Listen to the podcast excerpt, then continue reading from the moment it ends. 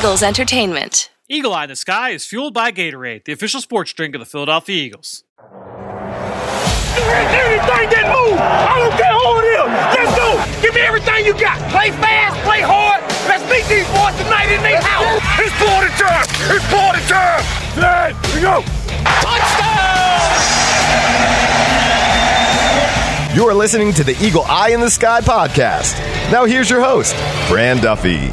That's right of the week, and we're looking at one of the brightest stars in the league today as the Eagle Eye the Sky podcast, fueled by Gatorade, continues. I'm Fran Duffy, and as always, I think we've got a great show for you here on episode number 310. At the top of this week's show, we've got Scouting Report, where I chat with Ben Fennell about quarterback Justin Herbert. We're taking a look at a bunch of the throws from over a four game sample in the middle of the season. But it's not just about Justin Herbert because this is also a little bit of a look into the philosophy of new Eagles offensive coordinator Shane Steichen, who held that same role in LA last year. What does the film tell us about this offense and about Justin Herbert? We'll talk about it right at the top of the show. Before we get there, just a couple items on house cleaning. First, number one, I ask each of you every week to go to our Apple podcast page and leave us a rating and a comment. And I'm going to do it again. Not only does it help us in making the show more visible to other podcast listeners, but it also helps us in being able to answer your questions. So if there's a topic that you've ever wanted covered, if you want a specific play or a philosophy, any kind of scheme, a specific player uh, that you want us to evaluate for our scouting report series, we've got the draft coming up. We've got free agency right around the corner. You name it, we will answer it right here on the show. I appreciate everybody that has gone and done that already. The other thing I wanted to hit on real quick if you guys enjoy my talks here with Ben every single week, make sure you go subscribe to the Journey to the Draft podcast. And then if you enjoy my weekly conversations with Greg Cosell every week during the fall here on the Eagle Eye in the Sky podcast, well, guess what? I've got good news for you because Greg is going to be with me every single week over on the Journey to the Draft podcast as well. Starts this week. We're going to be talking about some of the top players in the country on a weekly basis as Greg goes through the film as well. So you can go find those conversations wherever podcasts can be found. Again, that's the Journey to the Draft podcast. All right, enough about Journey. Let's get this show going. It's time now to dive into our chat about Justin Herbert in Scouting Report. Dim those lights. We're headed to the film room for the Scouting Report. Well, excited to dive into this chat as I welcome in uh, my friend Ben Fennell. Ben, uh, this was fun, man, to kind of go through the film on Justin Herbert. Obviously, there was so much buzz about Justin and the way that he played this year. So we went through that four game sample, all of his third down throws um, from weeks 10 to 13. I think it was 52 plays, I believe, going in, but it was a uh, fun study. It was a fun watch. Yeah, absolutely. And I don't feel like there's enough of a reflection process about the rookies after their first year. We obviously poke and prod and analyze these kids to death. They get taken. We watch them intently during the season, but you really need to take a step back sometimes from the prospect and really evaluate the collective body of work, the team they were in, the situation, what they were asked to do, their participation, and then weigh that with the draft capital that they spent. And, you know, having some reflective postseason thoughts about the rookies that we just saw, I think is all about kind of the process moving forward and you know studying the next pro you know uh, group of prospects and how they fit in and um, i think doing this type of work and studying the nfl game is really important for the future years of scouting college players yeah, and that's why, honestly, uh, my first question is always too, like if you had like a strategy going in, or if there was something specific that you were looking for that you wanted to kind of keep an eye on. For me, the one of the first things I did before I even turned the film on was I just went back and reread my notes on Herbert when he was coming out of Oregon last year, um, and just trying to recalibrate my mind. So like, all right, like this is what I thought of him a year ago. Now let's see, you know, what we saw. Uh, you know, and again, four game sample, uh, but here's what we saw from him as a rookie, and I just kind of recalibrate the mind a little bit before sitting down and watching the tape.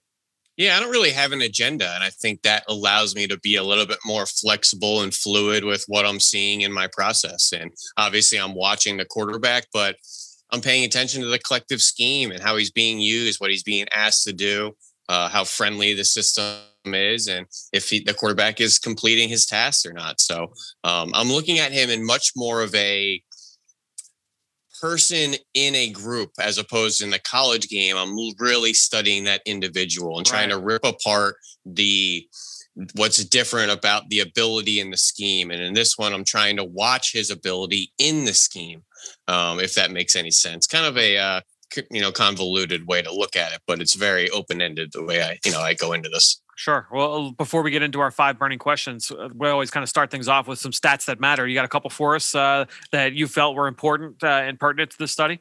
Yeah, absolutely. And just to recalibrate what we did, we watched Justin Herbert third down passes from weeks 10 to 13. So that was four games, coincidentally, all against AFC East opponents. Which is unique. Yep. Y- yep, no question. So that four game stretch, I looked at Justin Herbert collectively around the league. And I thought one of the most impressive things that we'll talk about was the decisive nature of his play. And he got the ball out in those four games on third down faster than Tom Brady. Wow. Who, who has set the world on fire this year with getting the ball out of I mean, you, talk, you talked about that last week. Right? No question. And the other interesting stat in those four games, Justin Herbert, rookie quarterback. What do we typically see at a young, you know, young quarterbacks? Out of structure play creation, you know, improvisation. You don't always know what you're looking at, especially on third downs. Might get some exotic blitzes, some disguises, some exotic coverages. What can you rely on? You're young. Use your legs. Be an athlete. Make something happen. In those four game stretch for him, Justin Herbert had one scramble on third down. Hmm. One scramble. He never seemed confused. And even that and, scramble. And the, and the, scramble was for three yards, wasn't it? Yeah. And that was on third and two. It was a quick game concept. His initial read wasn't there and he took off right away. So yeah. even that scramble was decisive. And this just isn't what you typically see out of a young, particularly a rookie quarterback. Decisive and playing within structure, you know, from the pocket. Those are two things that typically come with the veteran style play, things that we talk about with the Philip Rivers and Tom Brady and Drew Brees and all those aging veteran quarterbacks. The fact that Herbert played this way on third down in his rookie year really, really impressed me, Fran. So I love that, and it was a great, it's a great point. They didn't really move the pocket all that much either, so it wasn't. I mean, they let him just operate uh, from the pocket, and that wasn't exactly you know the Berlin Wall of an offensive line no to doubt. play behind. You know, they sure. had some issues here and there. They had some injuries, like you know everybody did. Yeah, uh, to me, there were a couple things that stood out, and I did chart. Uh, it was 56 plays. I charted all 56, and there were a couple things that I was looking for. But one thing that stood out: 100% of those plays from the from the shotgun 100% of those plays from 11 personnel. Not one came from a different personnel grouping. I thought uh, that was interesting in and of itself. And then the other big thing was this is a team, and you know, with the the change in coaching staff and like kind of looking around at different offenses around the league just over the last few weeks, I knew going in the Chargers were not a big pre-snap motion team. They're going in, if you look at the whole season, they were 26th in the NFL in motion percentage, so bottom third of the league. But then when you look on third down, their motion percentage was sixth in the league. Huge, huge jump on third down. And I'm going to get to why uh, here in a little bit. But to me, uh, I thought that was really, really interesting. The huge jump in how often they used motion uh, on third down, and I think that was a uh, there was a big reason behind that. So that being said, oh, you know what? I'll, I'll just keep rolling here. My bur- my first burning question for you was going to be the biggest takeaway from the Chargers' plan of attack, and for me, that takeaway has to do with that motion. I thought that they did a really good job. And this is, again, kind of speaking to uh, the philosophy and the scheme uh, from Shane Steichen, the offensive coordinator. I think when you look at what they were trying to do, third down, money down, you're trying to get the ball to your best players. You're trying to get the ball to Keenan Allen, to Hunter Henry, to Mike Williams. And I thought that they did a really good job using motion to not necessarily get uh, answers to questions for, from a man zone standpoint or uh, create lanes in the running game for uh, for the backs. We've talked about that in, for the different offenses we studied over the last few weeks. To me, it was, hey, let's put this guy in motion to get him free from coverage. Let's get this guy from motion to get him free access up to the secondary. Maybe we're going to motion him into a bunch or we're going to motion him to a two man stack set. We're going to try and put this guy on the move to keep the defense off of them. And I thought they did a really good job of doing that throughout the course of that four game stretch. Love the way they moved Keenan Allen around. But when I took a step back and looked at those 50, 60 third down plays, yeah. you know, there's a high percentage of empty. Yep. But collectively, it was almost all spread spacing formations. Yep. Even when they weren't in empty, you might have had a back in there. There was typically plus splits, receiver outside the numbers. What does that do for a young quarterback? It's defensive truth serum. It's tougher to disguise coverages, tougher to disguise pressures when you have a spread spacing formation. So that all plays into Justin Herbert being decisive. And like I just said a moment ago, never really seemed confused out there. Never had that exotic blitz where he panicked, his eyes dropped, and he had to scramble for his life. A lot of that has to do with the formational usage and making sure, hey, you know, these condensed sets where you have all these tight formations, those are exciting for him. Those also bring tight, condensed defenses into the picture as well.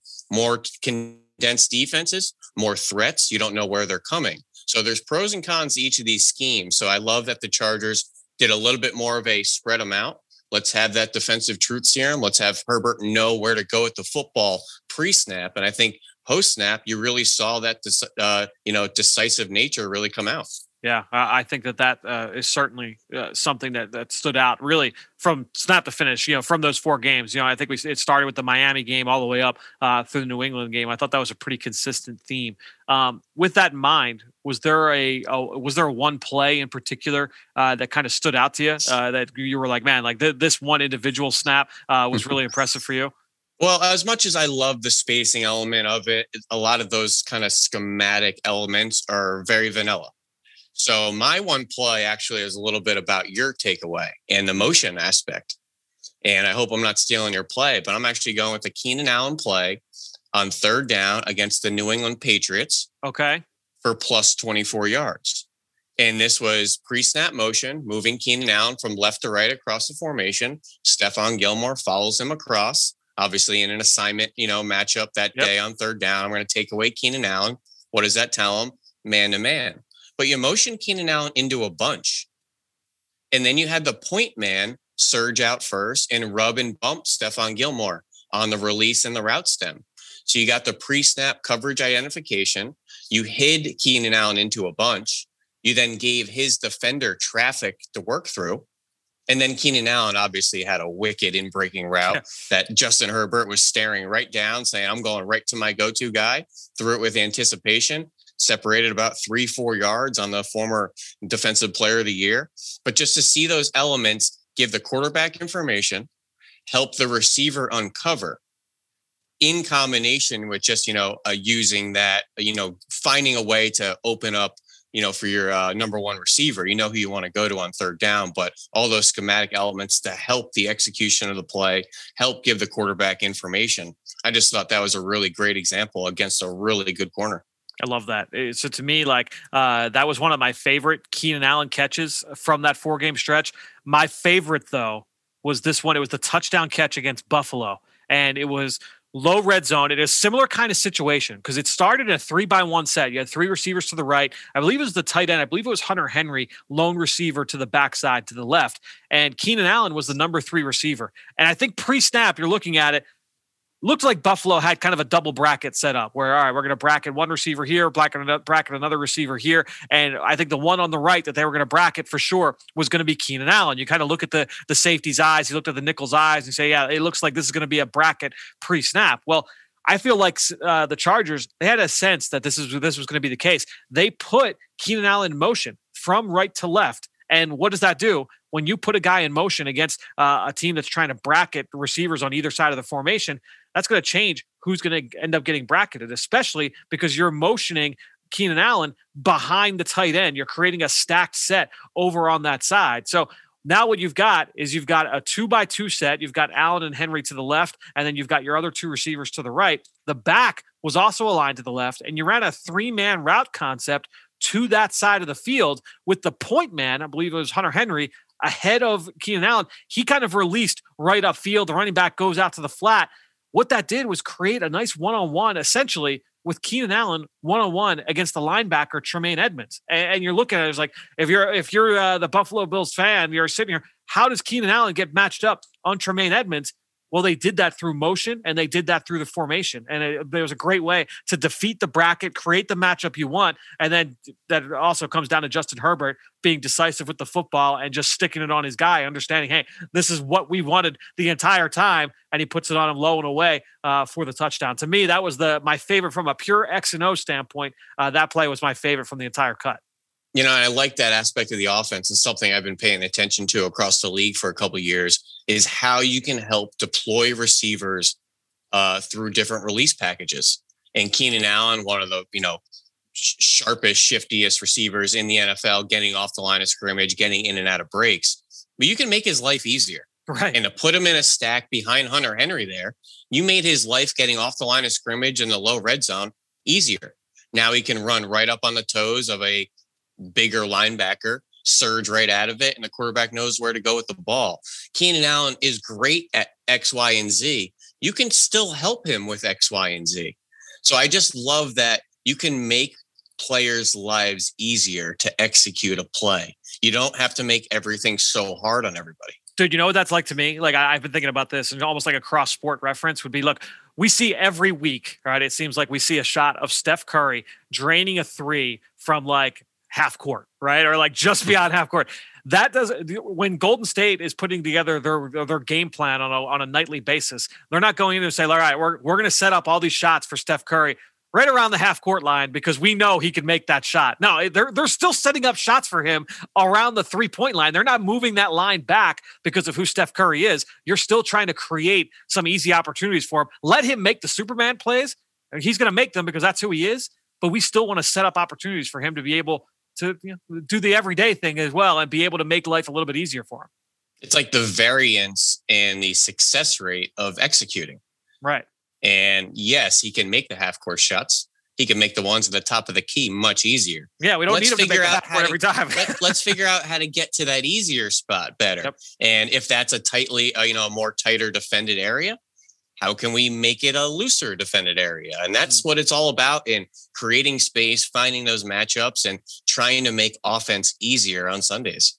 So we talked a lot about the scheme and some of the things that they did philosophically uh, there with the Chargers and the, during this four game sample. Uh, let's talk about Justin Herbert on an individual basis. My third question: Which trait stood out most to you from Justin Herbert? To me, it was what you brought up earlier. It was the I wrote down two words, and I'm so glad you used the one already. Decisive. Just so like pinpoint with everything he was doing. There was not a lot of holding on to the football or like, oh man, like he left this play on the field Everything was decisive, and he played within the structure of the offense. It, he did not, to me, he didn't really look like a rookie uh, out there playing. I was very, very impressed from that end of it watching Herbert in this four game stretch.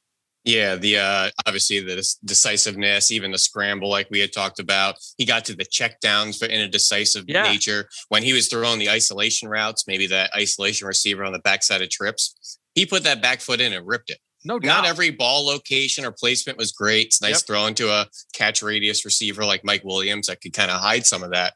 But if he was going ISO, he did not hold anything back. Um, but the other interesting thing is obviously I love his ability to hang under pressure. He's a big, yep. tall guy. He's a tough guy.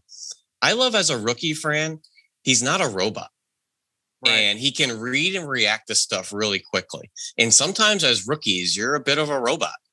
And, you know, some of these isolation rips, yeah, you're a robot. Like you're throwing that blindly. You're throwing to that one receiver. But when you're working route combinations and there's coverages and a lot of defenders, you can't be a robot. And when you put on that Jets game, Hunter Henry had a touchdown. He looks to Keenan Allen. It's one of those motion plays. You're trying to quickly get it to the motion guy in the flat. A linebacker quickly buzzed into the throwing lane. He got off of that, worked back inside, hit Hunter Henry.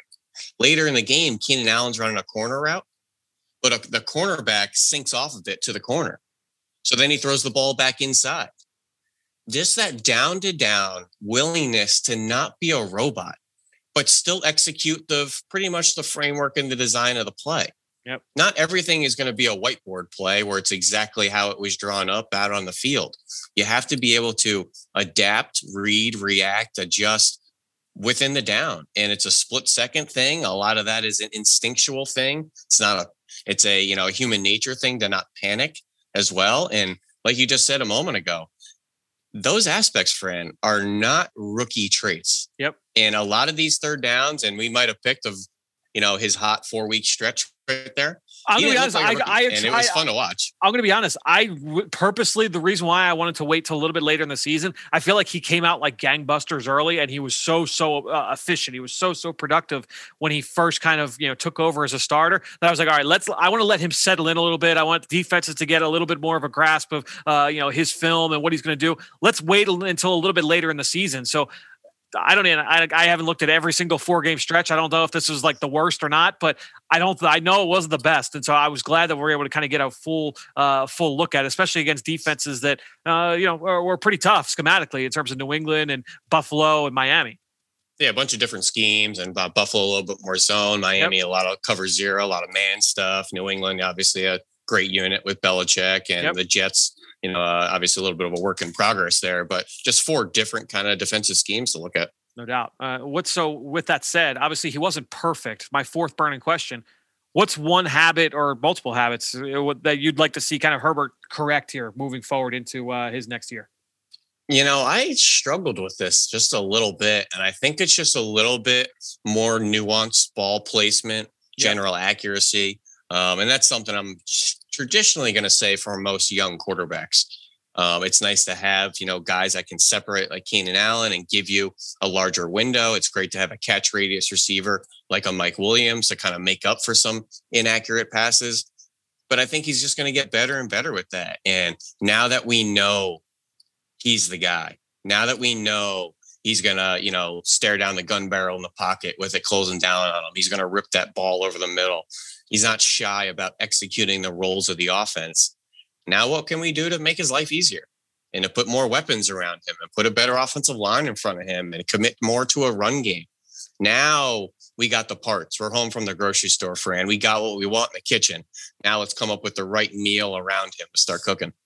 So uh, to me, there will there are some things I think when you look at him falling away from throws, I thought that he did that a little bit too often. Uh, just something, and again, he's got the arm to kind of overcome that a little bit. Um, so it didn't necessarily hurt him, but you know, if you're trying to nitpick where are some areas that he'd like to get better at, to be honest, man, like he threw three picks during during this stretch, right on third down. The first one was an isolation route on a deep out route, tough throw. You know, not exactly the most QB friendly throw uh, you're going to be asked to make. It was third and long. He's throwing a deep out to Mike Williams. Corner jumped it, uh, read it from deep off coverage. It was a great play by the corner.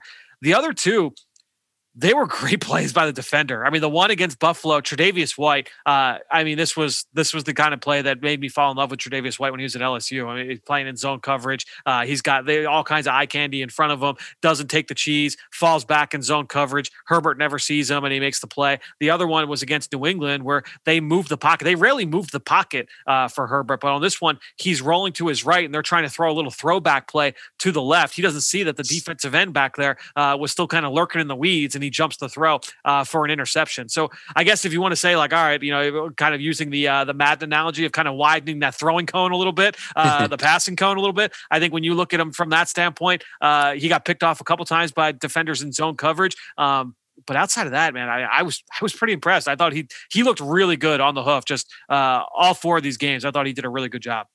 How would you grade the difficulty of throws he was asked to make in mm. some of these third down situations? Would you say they were low percentage, high variance plays? Did you feel like they were defined reads for him, giving him easy completions and really letting the skill players kind of go through the brunt of picking up the first down? I know it's a four game stretch. We saw a little bit of everything. Yeah. I honestly, I felt like it was a it was a good mix of everything. And yeah, you said in terms of I don't know if it was like 50-50 split, but there were a lot of plays where I thought, man, like this was a great way to attack man coverage, or hey, this was a great way to attack this bracket and create that matchup, Keenan Allen against a linebacker, or finding space for Hunter Henry outside the numbers. Uh, you know, they, I thought they, there was a decent amount of that.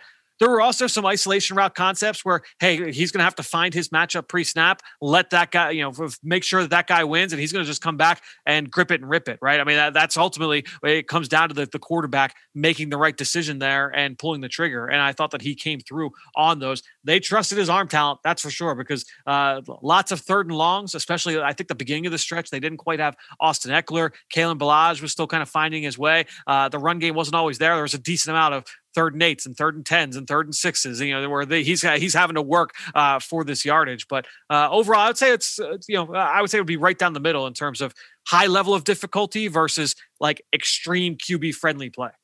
Yeah, I think that's a fair mix there, and they may look at you know some of those isolation plays. Which I'm not too fond of. They may look at throwing to Mike Williams one on one as a high percentage play.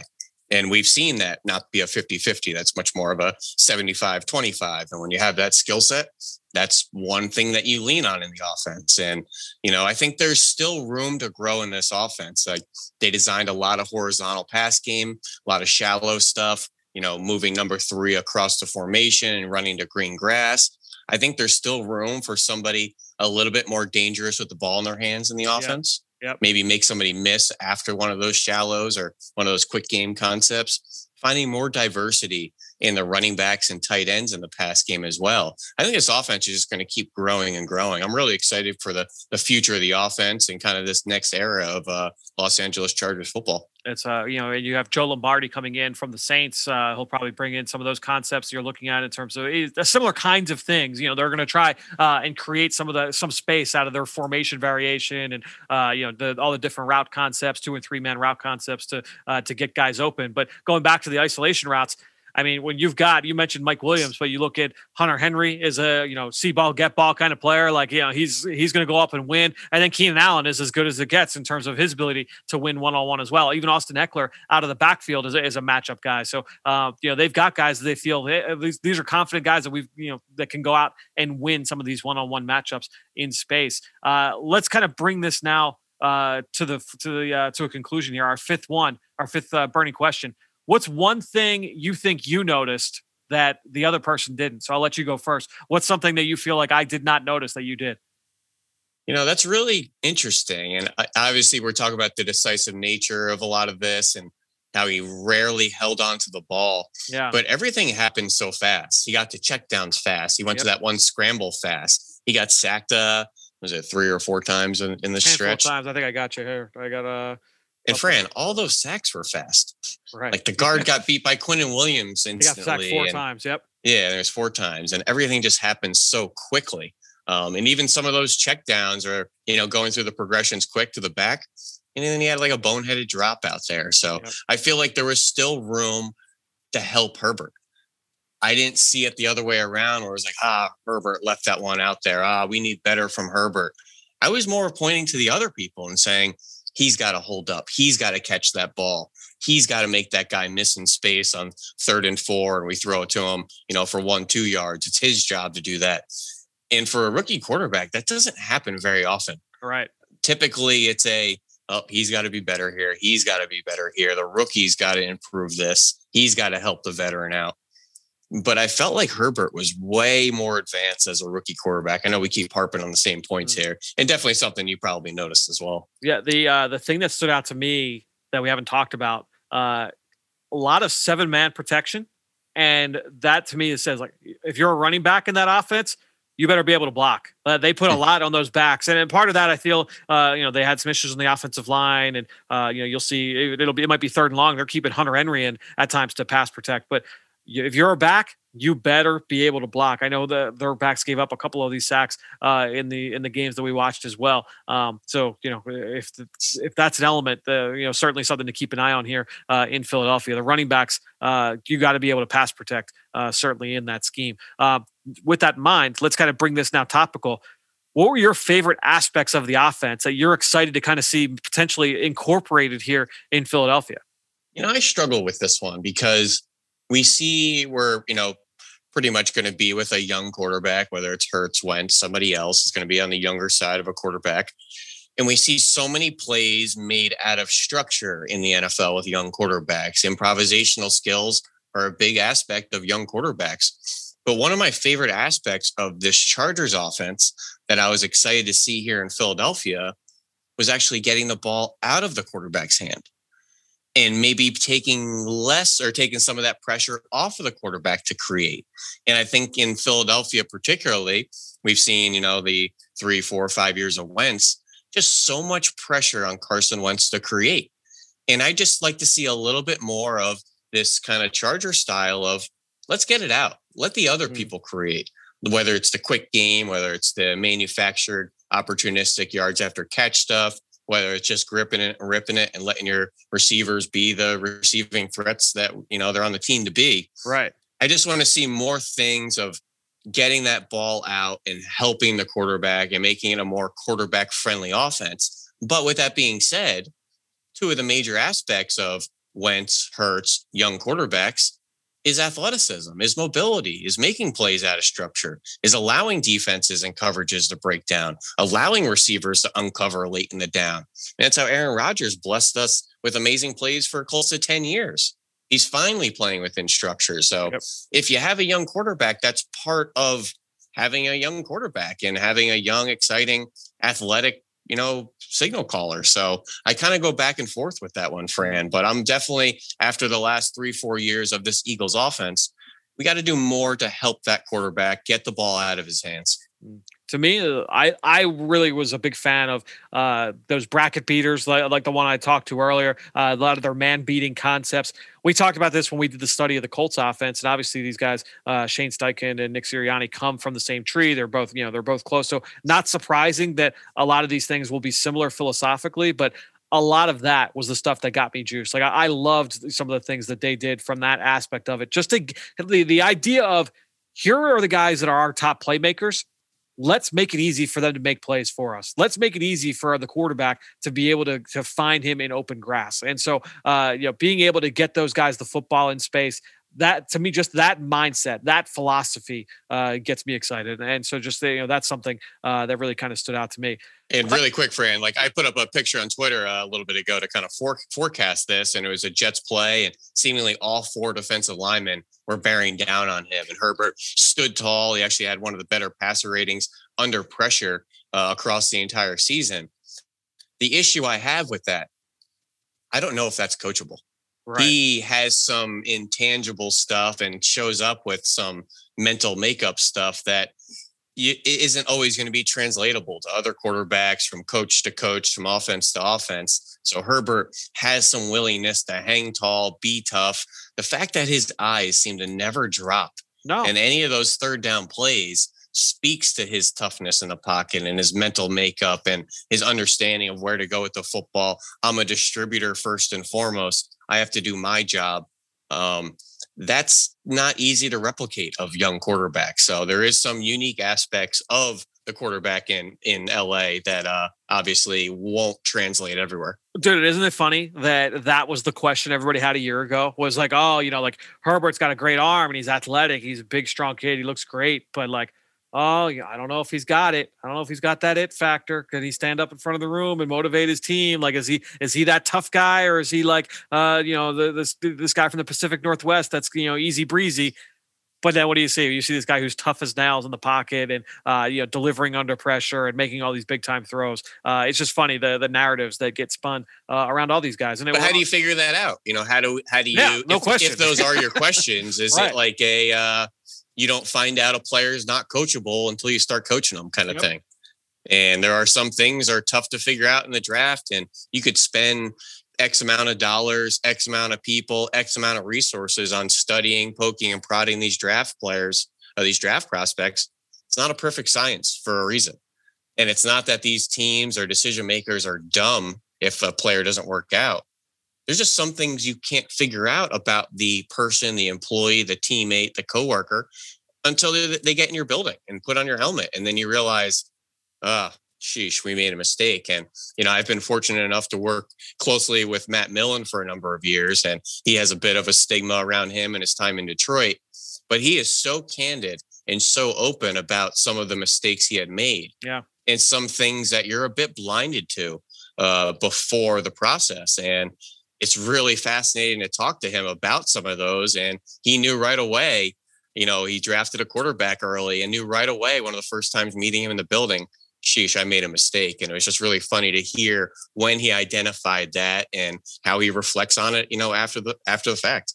I mean, I know how much you love the over the emotional overreaction to uh, you know player performances and the living in the right now. Uh, so it's just it's a, a it's a binary world, Fran. Yeah. You're either the greatest or the worst. You're either up here or you're going to be replaced. So where are we putting Justin Herbert? Oh yeah, that's what I was just going to ask you. Like, do you have the are you, are, you, are we like uh, making the jacket? Are we summing the jacket already, the gold jacket, or are we uh, you know getting ready to draft another quarterback next year in LA?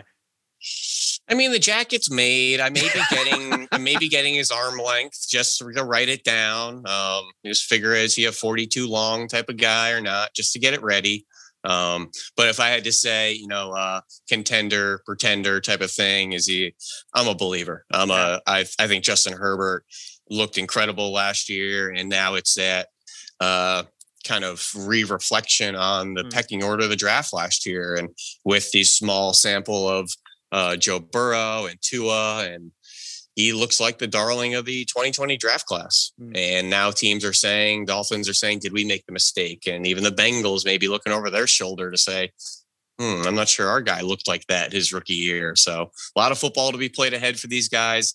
Uh, these rookie seasons, obviously in this climate, we didn't even talk about the climate that these rookies had to play in. No, with no training camp and the COVID and everything. It's just another aspect that we can be, you know, blown away with what Justin Herbert did uh, in 2020. Yeah, well, this was certainly a fun study, and if if you guys don't home, think you're getting out of this without saying your vote on the temperature of Justin Herbert either. Oh, I've got the bus. The bus is behind me. It's like, oh, you know, I don't know if you can see it. It's like I've got it on the shelf. We're just, I'm going to send it over to Canton as soon as, uh, you know, as soon as I get the time. I don't know if I'll, if I'll have the time at some point soon. um, no, it was he was really impressive. Uh, Herbert was a, a, fun study to watch for sure. Um, all right, so uh, certainly a lot of fun breaking this one down for everybody at home. I hope you guys uh, were able to, to watch along with us. And if you've got ideas for things that you want us to break down here on the show, all you have to do is go to our Apple Podcasts and leave it in the in the in the comment section there, and we'll break it down. So uh, maybe we'll do some draft prospects, maybe we'll do some other young players around the NFL, some other schemes that really stood out this year. We'll kind of we'll, we'll dabble here and there. Uh, but for next week, here's our plan. We're going to take a look. Uh, we're going to go back to the Indianapolis Colts here, but we're going to go to the defensive side. And so next week, what we're going to do is we're going to watch all of Indianapolis's defensive turnovers. So all the interceptions, all the fumble recoveries, and all the turnover on downs. They had a bunch of those as well. So I think it was like 30 plus plays. Uh, I'll post the list uh, on Monday on my Twitter account, but you can go just kind of game by game, just find all of those turnovers that they created on defense. Uh, the reason why, topical, uh, the, the, Eagles' new defensive coordinator, Jonathan Gannon, comes from that Colt staff. He was the defensive backs coach. So uh, we'll kind of talk through what are the things we saw from the best defenses in the NFL with Matt Eberflus as the defensive coordinator. We'll see, uh, you know, how this defense was able to have as much success as they did last year. So that'll be a fun study. Uh, ben, fun as always, man. We will uh, talk to you next week right here on the Journey to the, or not on the Journey to the Draft podcast, on the Eagle Eye in the Sky podcast, fueled by Gatorade. Great stuff from Ben, who you could follow on Twitter just like I do at Ben Fennell. And while you're at it, I'm at Eagles XOs. That's where I post all the podcasts I'm a part of and all of our X's and O's content that we produce here at Eagles Entertainment. You know, I greatly appreciate everybody that promotes this podcast on social media.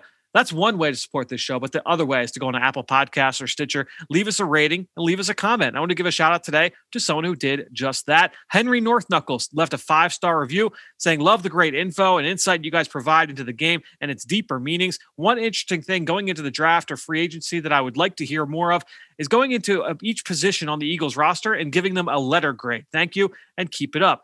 That's a great one, Henry. I think it's a good idea for a podcast. Maybe we do that uh, leading up to the draft. We'll let free agency, let the kind of dust settle here on the early parts of the offseason, go into the draft. Uh, we'll kind of go position by position and look at this team uh, as they go into one of the critical moments of the offseason calendar. So, uh, love that. Great idea there from Henry. We will definitely do that later this spring. Great question. Thanks so much to him and all of you out there for your continued support of this show and all the rest of our podcasts here at Eagles Entertainment. That being said, I think that'll do it. Another show in the books here on the Eagle Eye in the Sky podcast podcast fueled by Gatorade for everybody here at the Duffy House. I'm Fran Duffy. We'll talk to you next week.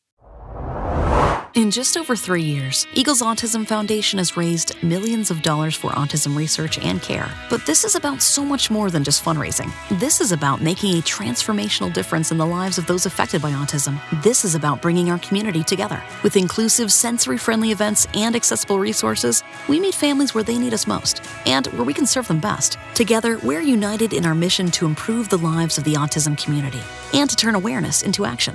It's what we focus on every day in every way.